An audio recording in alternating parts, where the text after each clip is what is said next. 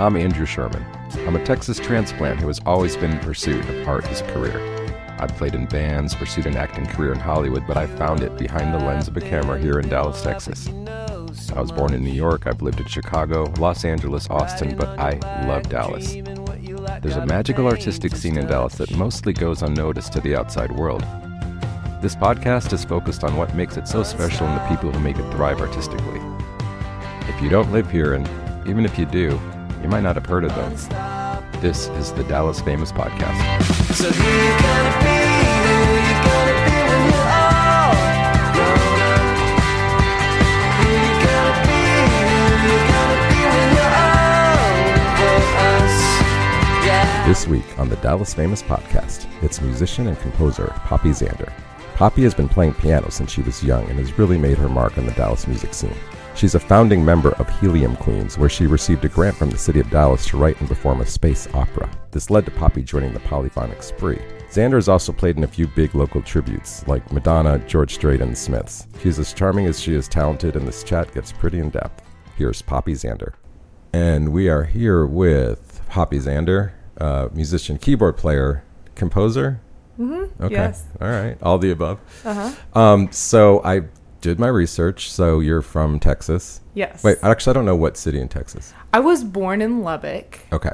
and then my parents moved to North Texas and just kind of grew up in the suburbs. Um, I don't say this a lot, but I grew up in the colony. Hmm. Um, I mostly don't say it because it's called the colony, but now I really don't say it because people are like, "Oh, you're bougie," and I'm like, "Well, when I was a child, there was nothing out there Yeah. at all. It was 121 was like one lane going one way, the other going the other, and halfway between where like the main street where I lived and the highway 35 there was one creepy swinging like not even a stoplight it was just like a swinging light and that's how you knew you were halfway to being home um, so yeah there was nothing out there when I was a kid it was Right. um, very much just like playing and doing whatever we wanted to do and growing up in parks on bikes and yeah Yeah. with a bunch of churches and liquor stores Fun stuff. So, Yeah. I guess I mean, well, then, what kind of music were you getting exposed to early on? So I had the I, I feel really really fortunate. My dad is not a musician, but he was a big music lover. He grew up in the UK, uh, in Ireland actually, and um, was really into rock and roll and like their pirate radio kind of situations that they had out there. And um, again, wasn't a musician, wasn't ever trained, and brought that you know back with him and still is, you know, always handing me CDs. A couple days ago, he he goes, "Yeah, I have something I want to listen to with you. I bought a CD that we can listen to together." And I was like, "Oh, did you hear PJ Harvey just released a new album?" And he was like. Oh, that's what it was. I, I was waiting to listen to it so that we could listen to it together. I was like, I'll listen to it again. I was like, you listen to it on your own, and then we can listen to it together. So, yeah, very fortunate. Uh, my mom doesn't listen to music at all. Um, you know, and then as far as getting into playing, um, I I I had a neighbor. Um, I was probably in second or third grade, and I used to let her dogs out. Um, she had two little cocker spaniels, and she had a piano in her house, and I would just sit and play, pretend to play it probably, and then I would go to my grandmother's who lived in Florida, and she would write out letters, and she told me what the letters were. So she would write out these pieces of music with just melodies on them, and I was must have been pretty little at that po- at that time, um, probably before second grade, but yeah, and eventually I just did it and somebody in the little church we grew up gave a piano to the family because I wanted to play, and I think my parents paid a little bit of money for it, and it lived in my room, and I was totally obsessed with it. Wow. Like in my brain, like I contorted it to be like a thing that was a life and death situation if I didn't practice, and was really good at like putting pressure on myself to make sure that like I did this thing oh. um, it's pretty wild. Like all the anywhere from that to like, you know, trying to like build little worlds of things. You know, it was very and I think an internal experience. Um, You weren't sharing. You weren't playing for other people at that point. You're just kind of doing it on your own. Well, in my mind, I was playing so that my parents could like afford their rent. Like maybe our landlord would like hear me playing and like somehow like have mercy upon them. Like I like I don't know if I was just like the most self righteous child on the planet. sweet, like I was.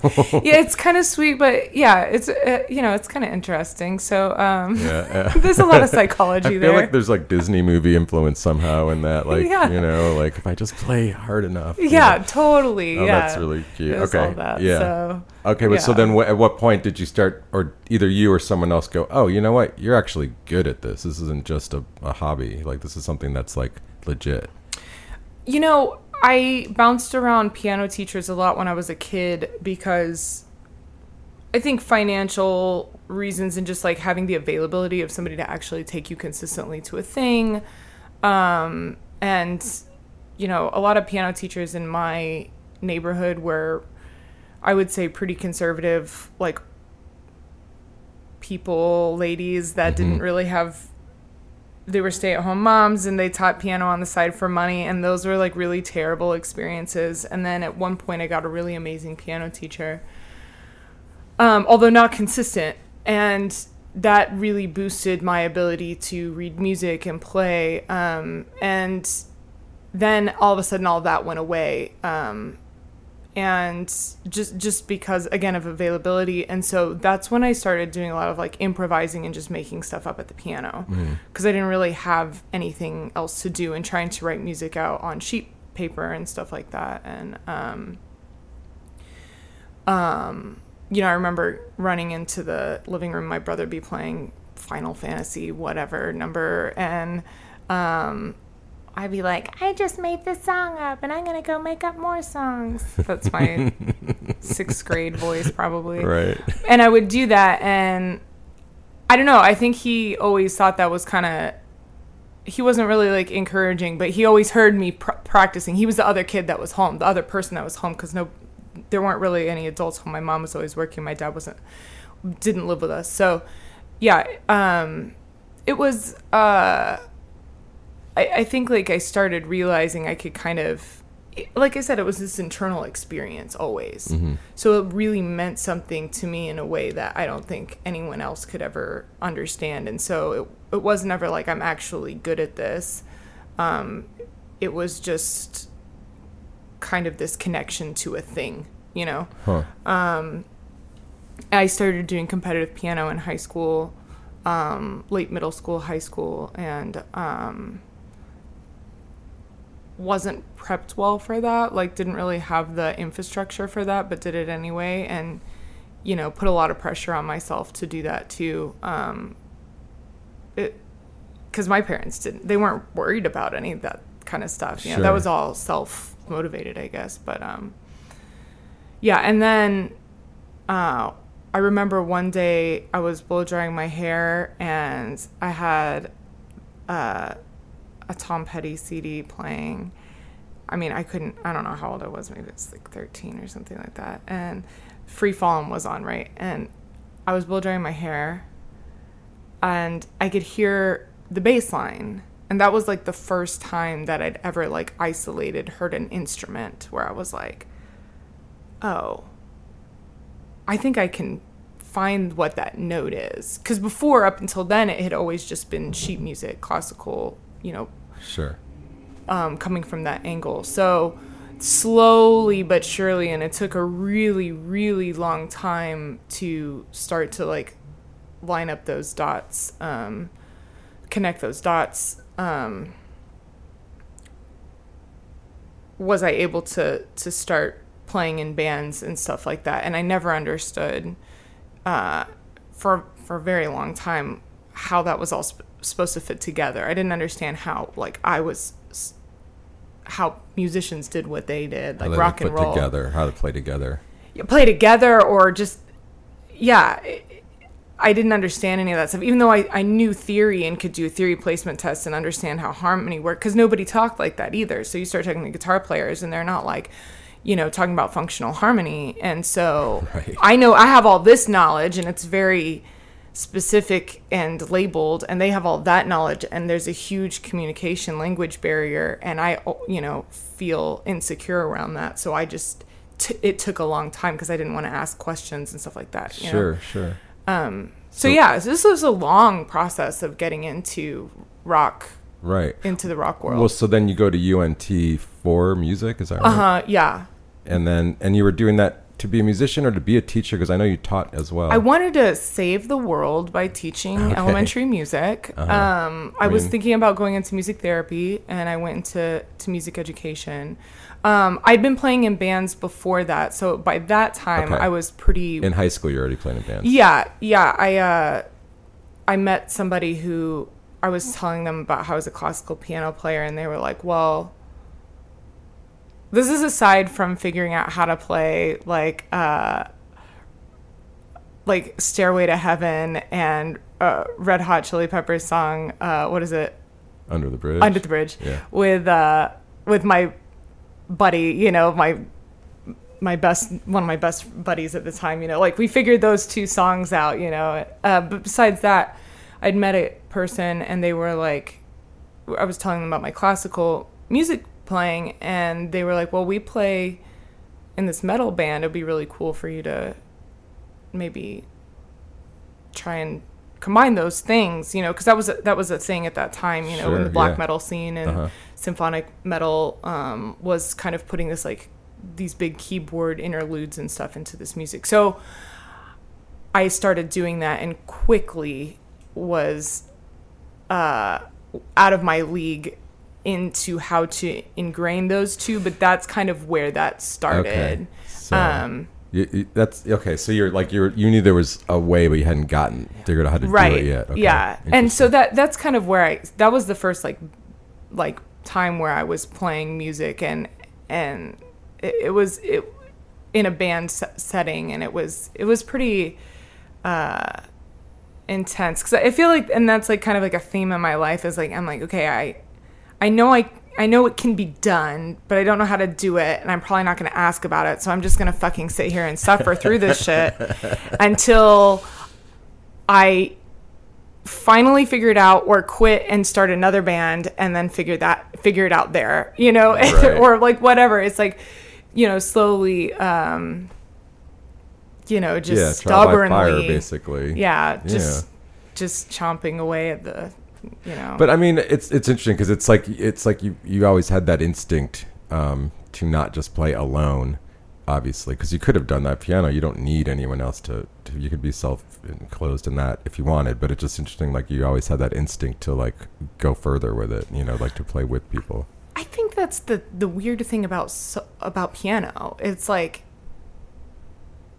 it sets you up to be alone, and it is actually pretty unnatural to be doing that much music making alone. Right. Um, so yeah, definitely gives you kind of like a weird um, experience because it's like you're not used to playing with other people, so timing is weird, and you know there's like a leniency to not playing in an ensemble and growing up. Oh, I play clarinet in band. Well, half of what you do in band growing up is count to a metronome. Yeah, You know, yeah. which I'm not going to comment on how weird that is as you know as a way of introducing children to music, but you know right. it's another podcast but um yeah so there's definitely you know pros and cons to to how piano is approached but um Sure. yeah definitely you know the you know the influence of rock music in our house i think definitely made me like want to try and Got it. Like move into that world Yeah, because I think Um, anytime you're introduced to music with lessons, you're learning like classical stuff first. I feel like almost any genre, like, Yeah. you know, or any instrument. I mean, you're, that's Yeah. where they're starting you.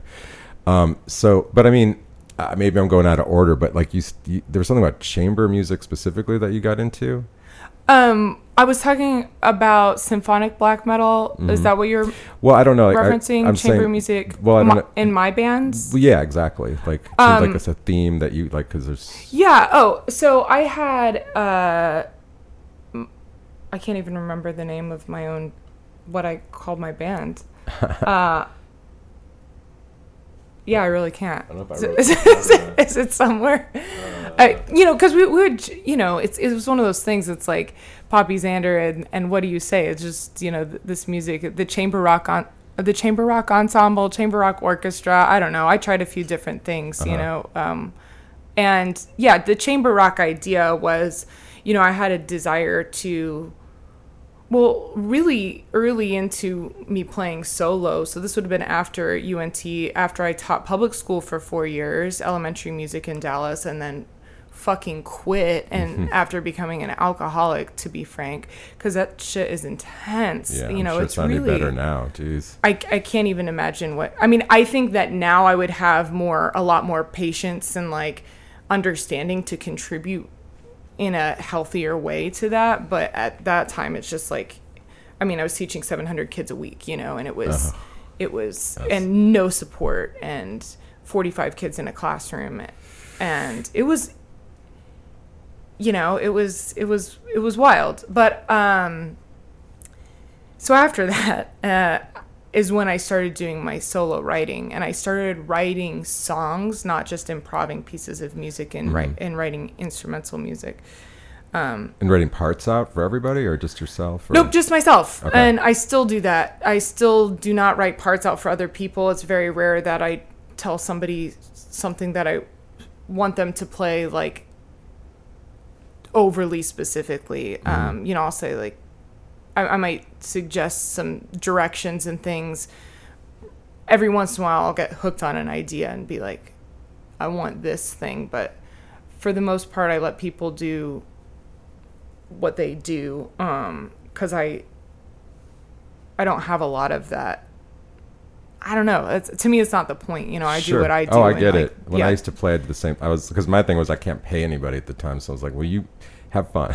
you know? yeah that's good yeah that's that's good i i read some bob dylan thing at some point that he didn't have a band because he couldn't pay him and so i really tried to avoid having a band if i couldn't pay people Yeah, I get and it. so that was kind of my um kind of has been my model although it's you know it's, it's always hard to get paid but yeah in in 2013 um i think i was playing this like little coffee shop gig and my friend said they were coming and that they were going to bring a violin player and i didn't think anything of it. And then all of a sudden this tiny person appeared on stage next to me and was like hey and i was like hi. She's like can i play with you? And i was like yeah. I, i'm pretty sure that's like all that was said and she just started playing with me. And that was charlotte franklin. And so Okay. pretty much from then on um, we've been in bands together um, and but that's the chamber rock ensemble was kind of like you know and then i had a friend who was a tuba player. And so i was like well come play be basically my bass player. Uh-huh. and then chelsea dan so that was jeff murder and then chelsea danielle. Um, i'd seen her play and she's a she's a band background classical background percussion and you know drum kit and you know marimba vibes all that stuff. And so she started playing with me and that's kind of how we formed that ensemble and yeah i i'm hugely influenced by classical music It- Mhm. you know i mean that's that's a lot of what i listen to um and i think it's metal as fuck too a lot of it you know yeah. it's it's Yeah. amazing what i can't imagine I forgot to ask. I maybe this out of sequence now, but at what point were you not just playing piano, but like moving to a synthesizer? Oh yes, that was that would have been kind of in the metal days. I bought my, actually. It's funny. I bought my first keyboard at there was this shop on 35. I don't remember what it was called. This the building is still there. I'm sure it sells boats now or something. But um, I say it was called like Mike's Music or something. I don't know. It was off like 35 in Lewisville, and um yeah, I went in and bought a Roland keyboard from there with like all the money that I'd saved up. Saved up. I must have been like 17, um, and I, you know, pretty much spent probably a grand at that time, you know, and bought a keyboard and to play in that metal band. And I still use that keyboard. It's a huge part of the Helium Queens Oh, cool. um, I I just for some reason there are sounds on it that I just love and um, I have continued using it. But yeah, that's that's when I started.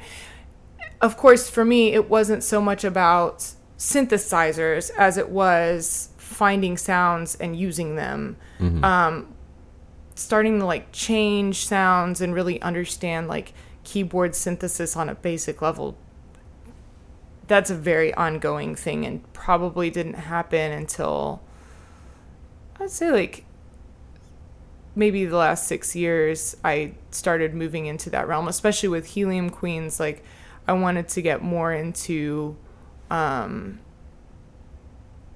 playing that, you know, kind of music myself, being able to use synthesizers and, and whatnot. And I mean, it is a whole world of just. I, I went to NAMM a couple years ago and I remember like them saying that they were like all of this you know like you stand up and you look at the vast expanse of booths and shit you find at NAMM and they were like it used to just be guitars. This is where all the guitar stuff was and now it's all keyboards and synthesizers. Huh. and all the guitars are on the third floor or whatever and you Right. know in the showrooms and all that kind of stuff. And um yeah it's huge. It's huge. It's an amazing it's an amazing thing. Um but yeah that's kind of um i would say the past six years. And yeah it's ongoing. You know and then learning to like fine tune that stuff and and make sounds for like the bass. You know in prima donna i was the key bass player.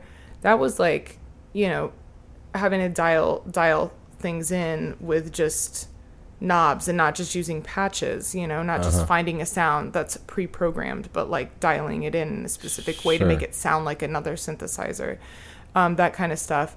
And most like i said most of what i was doing before is just taking like a workstation which is where you can put trumpets on these five notes and you know string pads and in these two octaves and then piano over here and you can play multiple instruments at the same time and split your keyboard up in different ways.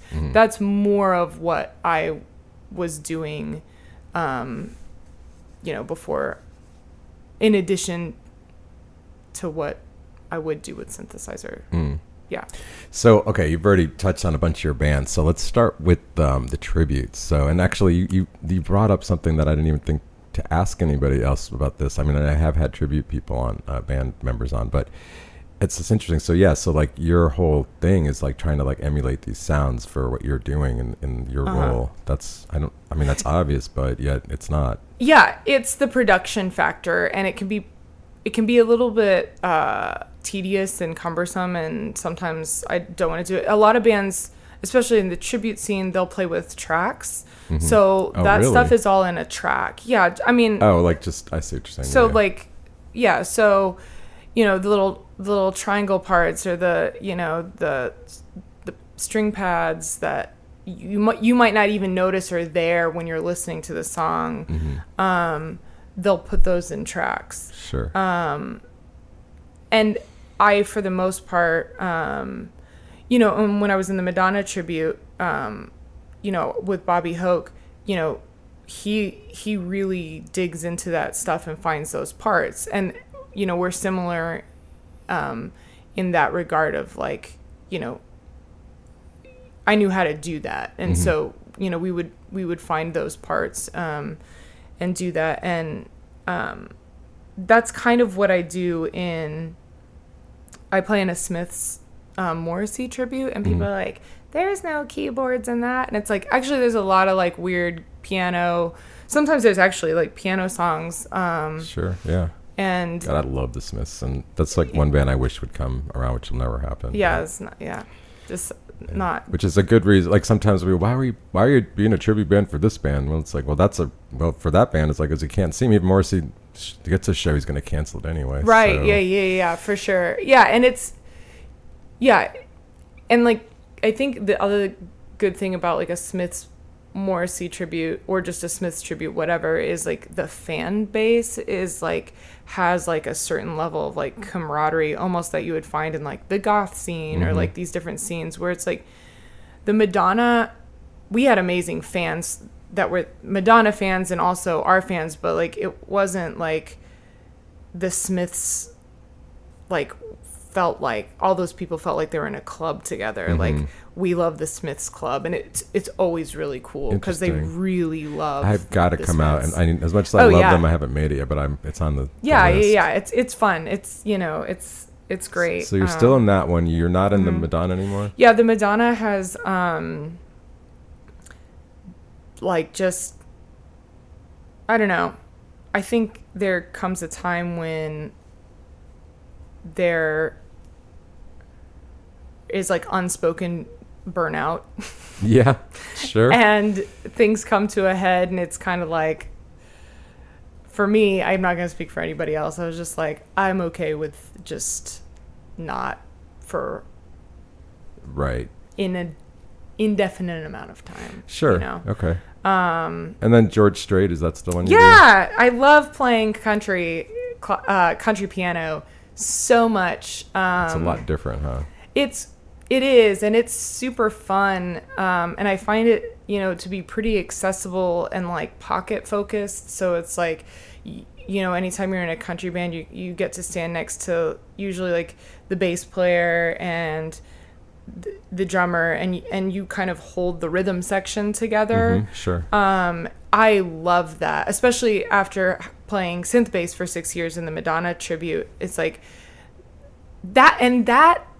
This is also probably out of order. Is kind of a crazy thing too, because I grew up playing solo piano, like we talked about earlier, and never playing with anybody. And my timing, quite frankly, wasn't really great when I was playing in ensembles because I wasn't really used to that, and I didn't have a lot of that experience because I was also, you know, I was also homeschooled and just like literally didn't play with anybody. It wasn't like, oh, I play piano and I'm in band or choir. Like I really just played by myself. Sure.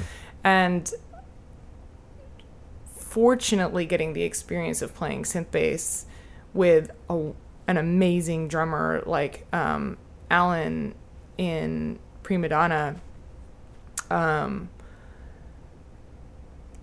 I was able to develop a pocket of playing. So I'd been in bands, you know, for four or five years up to that point. Well, and I mean, before for for, for off and on.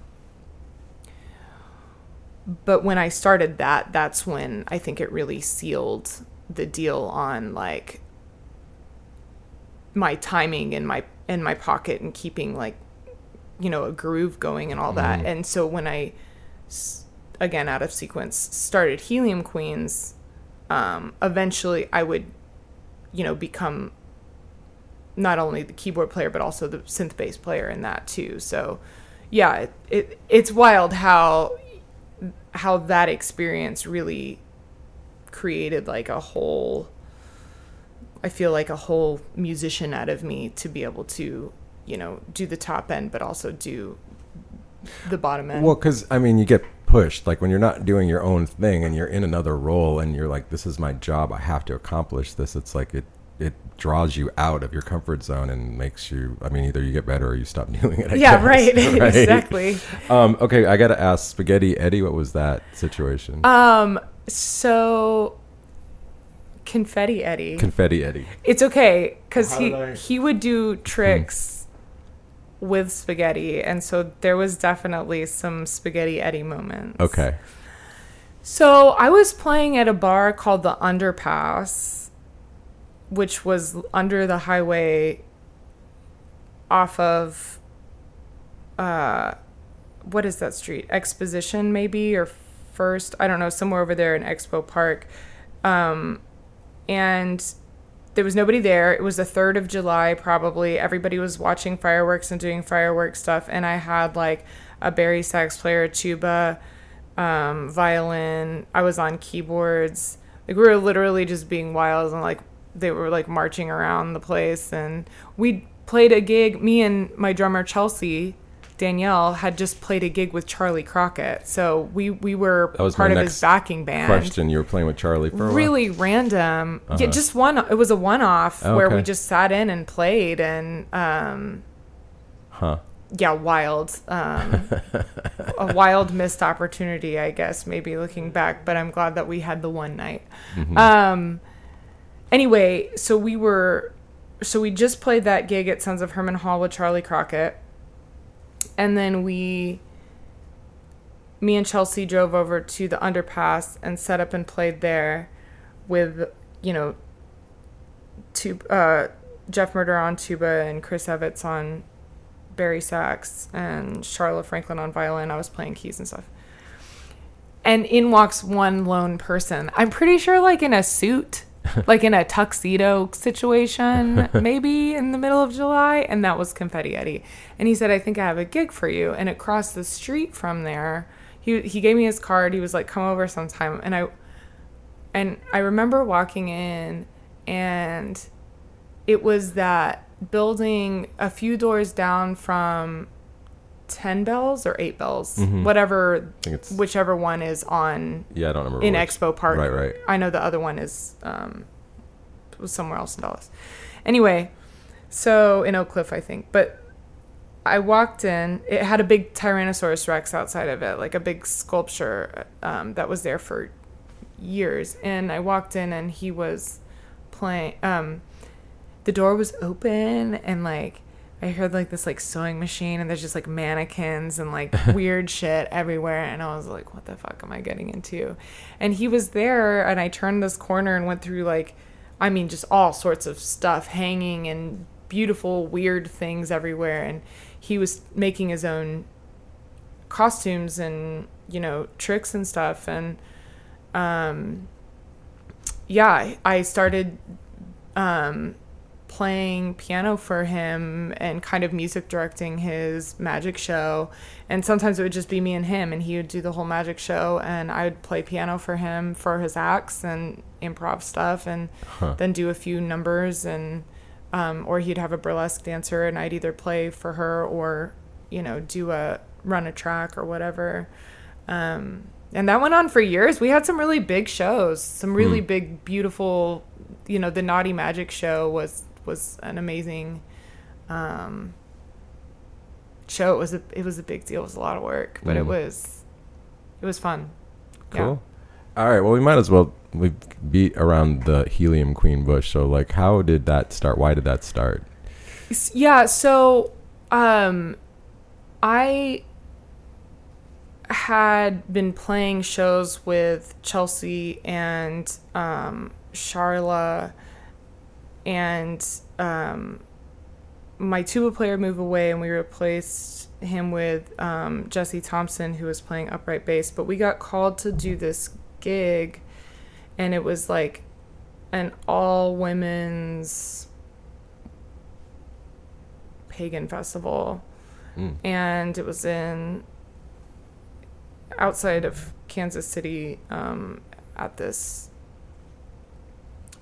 I think a private piece of property is pretty big and um, you know what you would think of when you go into a pagan festival just like trees and pathways and running water and you know pretty wild stuff. So it was just the three of us and um, it was a full moon and there was all sorts of rituals happening. I mean it was pretty it was pretty wild and you know being the musicians like we got to observe a lot and you know kind of and and that would have been my band. We were just playing stuff. And then um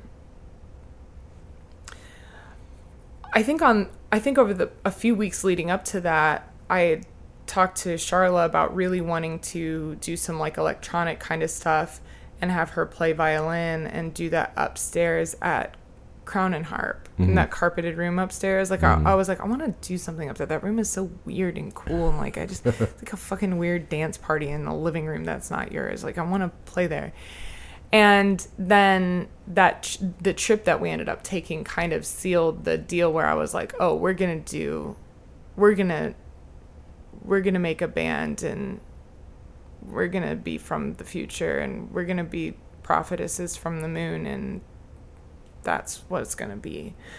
And that was like after that trip um cuz we were just laying out there under the full moon and I'm sure everybody was tripping and it was crazy. And yeah I, I i just kind of felt like this pretty clear directive on that. And so we we started that and slowly over time developed these personas. And you know i was really into like transcendental meditation and was like doing a lot of meditation and like doing writings like kind of around this storyline and stuff like that. And um, you know just trying to understand and spend a lot of time like working on the background of it to, and eventually you know turning it into an entire saga series and and and you know what would become the opera. And um yeah it, it's really creating kind of like a universe for a thing so that no medium is off limits as far as you know what we or someone could do to um, create within that framework Hmm. um, and let it be ongoing developing open-ended you know it's really interesting because it continues to like evolve you know and um, You have shows, albums. yeah, so we we have a three piece. Um, like I said, Chelsea and Charla and I, and um, we kind of become the Helium Queens and channel channel them and vice versa, and smoke the helium hookah on the stage and have live performances um, throughout the year. Um, and we actually just did our first tour in May, um, and that was it was amazing. I mean, it's a whole um, spectacle, you know. I mean, it's it's all colorful and hmm you know it's it's pretty wild. Um, I think what we can do is a three piece, and we can fit everything into one car. So neat. Very easy to Um, tour with. Yeah.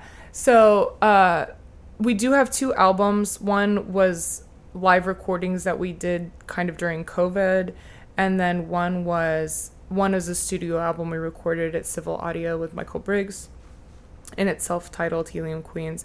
And we have a new single that we recorded and are recording some more stuff that's really um, amazing. I'll send you a copy of it so you can listen to it. I don't know when that's going to be out, but soonish. I'm I am not actively looking, although I should be, for somebody to do a music video for it, because that's uh, hands have been raised. Um, that's all I needed to say. Could, um, you know, uh, but yeah, just very um, working working kind of like in a in a, I think in a bigger sound direction. Um, so and then also besides the three piece we we i had applied for a grant uh, from the city of dallas to fund a science fiction opera known as a space opera and we chelsea and charla and i basically sat at chelsea's house for two weeks and came up with like i don't know like 25 pieces of music.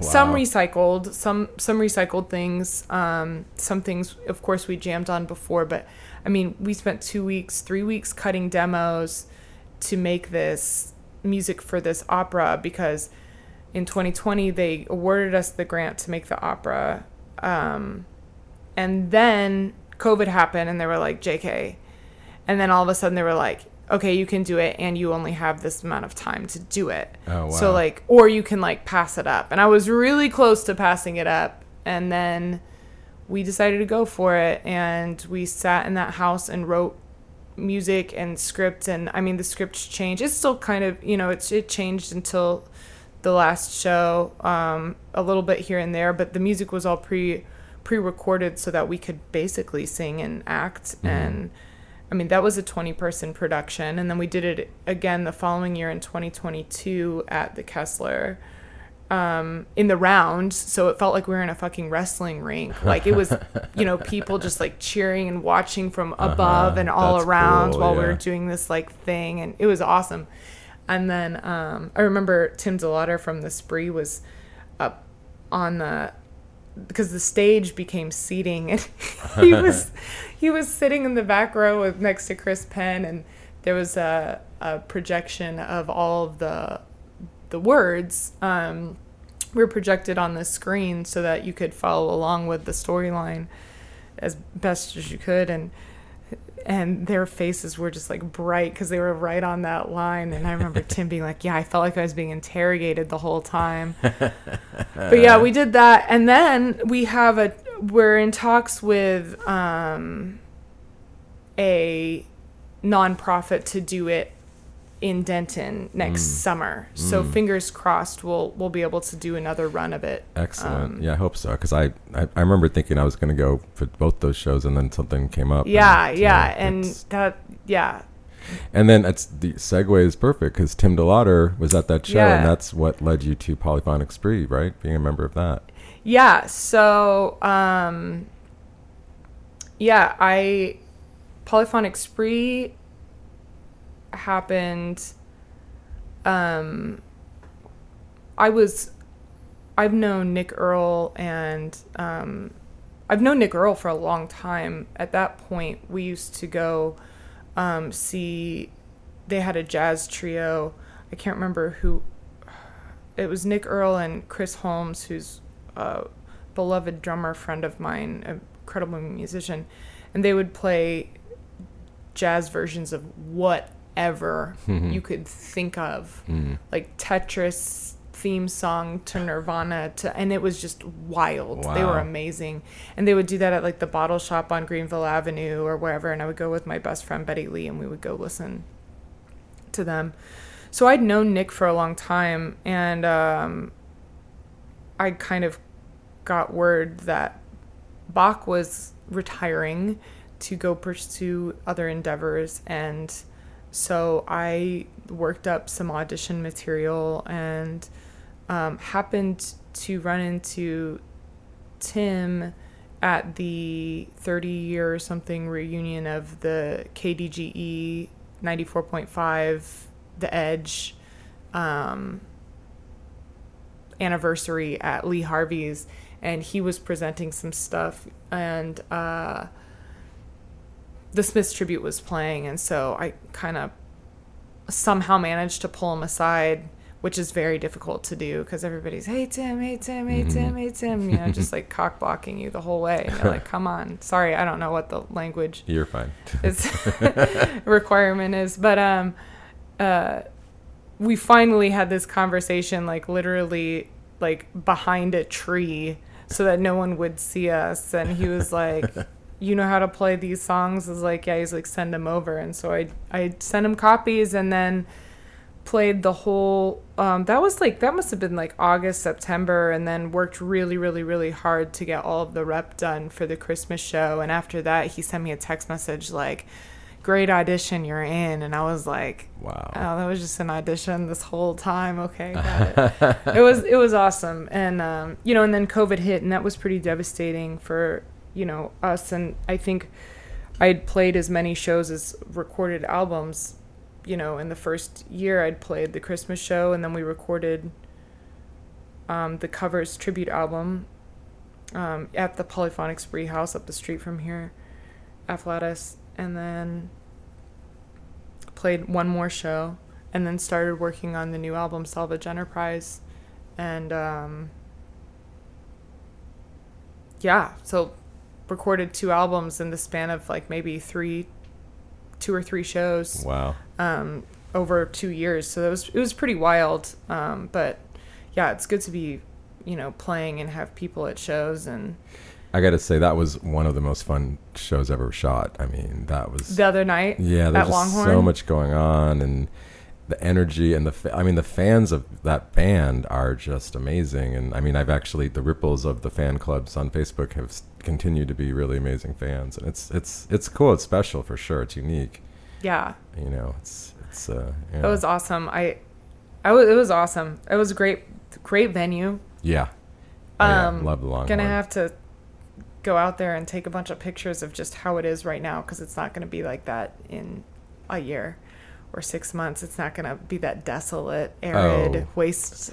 right. of- well, so, not waste, uh, just like yeah, wasted it's not away. built up. know? It's gonna start. Things are gonna appear around yeah, it and sure. it's pretty amazing right now. I mean, it's like being on a abandoned ghost town in the middle of Dallas. It's really wild. It is wild. It's not that far though, really. It just seems like it's like in the middle of nowhere. Yeah, it's on a little island. There's a name for it. Is it called Rock Island or something like that? I, I think I, I I made that up actually because I was talking to one of the Pearl Earl girls about Pearl Earl musicians about Rockaway Island or whatever. Ah. Anyway, um, yeah, it's surrounded by water.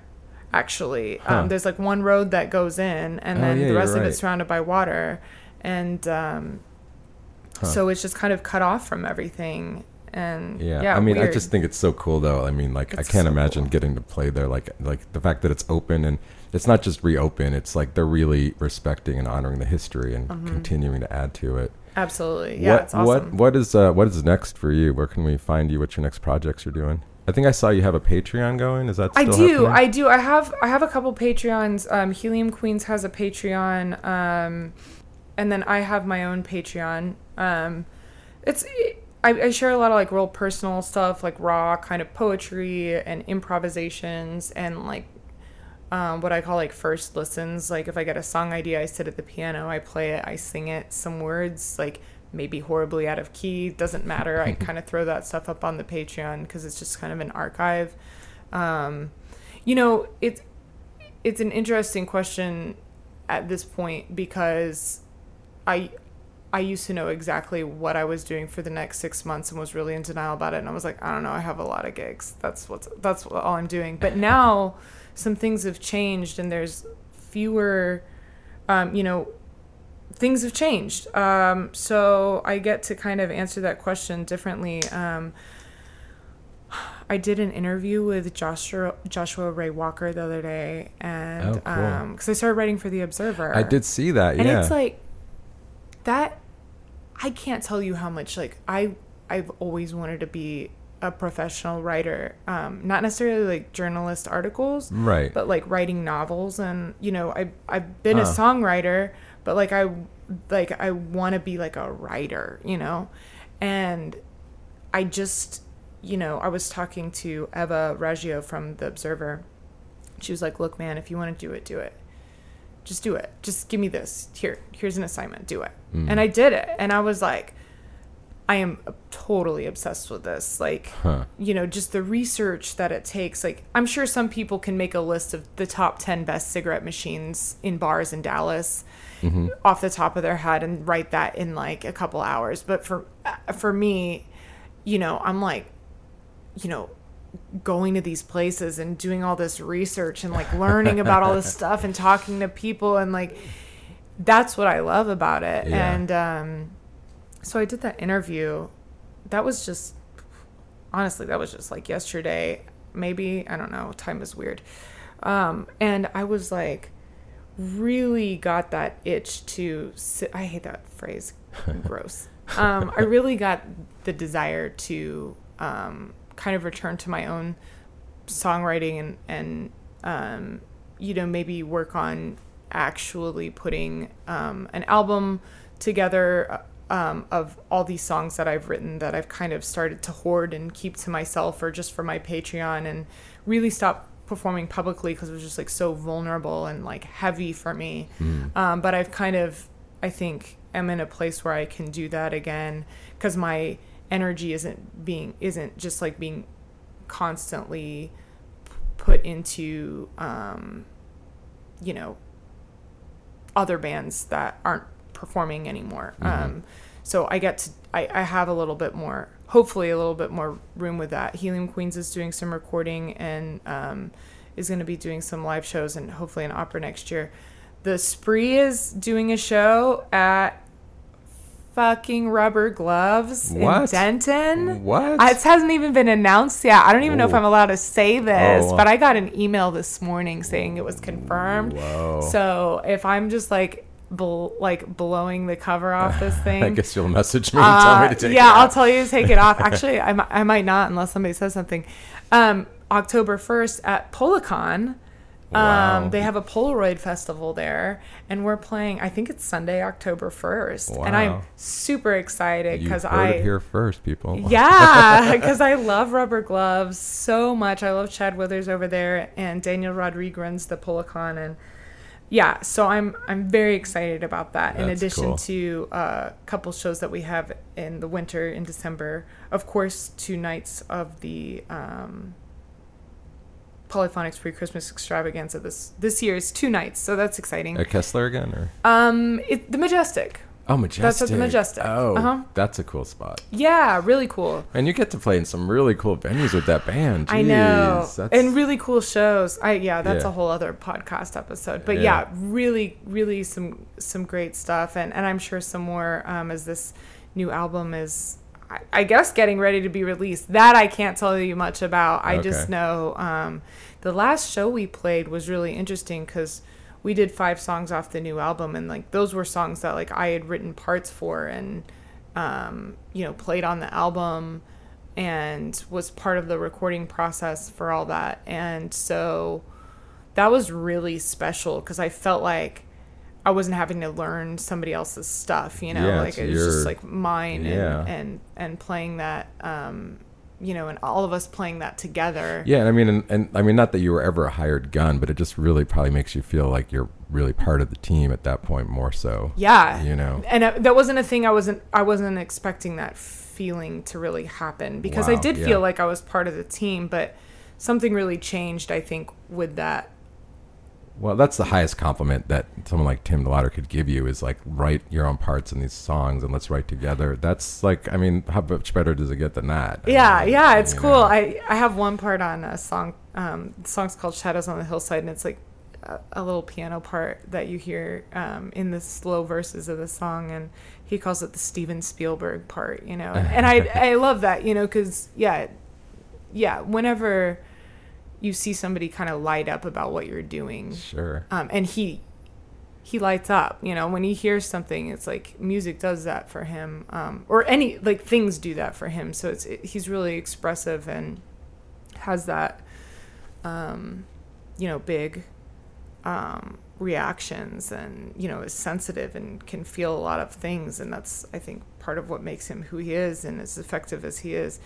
And yeah so to to have that experience is um, yeah, it's fucking cool, and I'm I'm yeah looking forward to whatever happens with that album and the shows that we play around it. And Yeah. all I know is October first. Yeah, no, I mean, I, I think you belong in that band. I think it was not an accident that you're there, and, and it was awesome seeing it, and it was awesome having you here today on Dallas Famous. Um, we look forward to all of the stuff coming out. Yeah, thank you for having me here. Thank you Absolutely. so much. I appreciate it. I'd like to thank my guest, Poppy Xander. Theme song is Salim Nourallah with Unstoppable.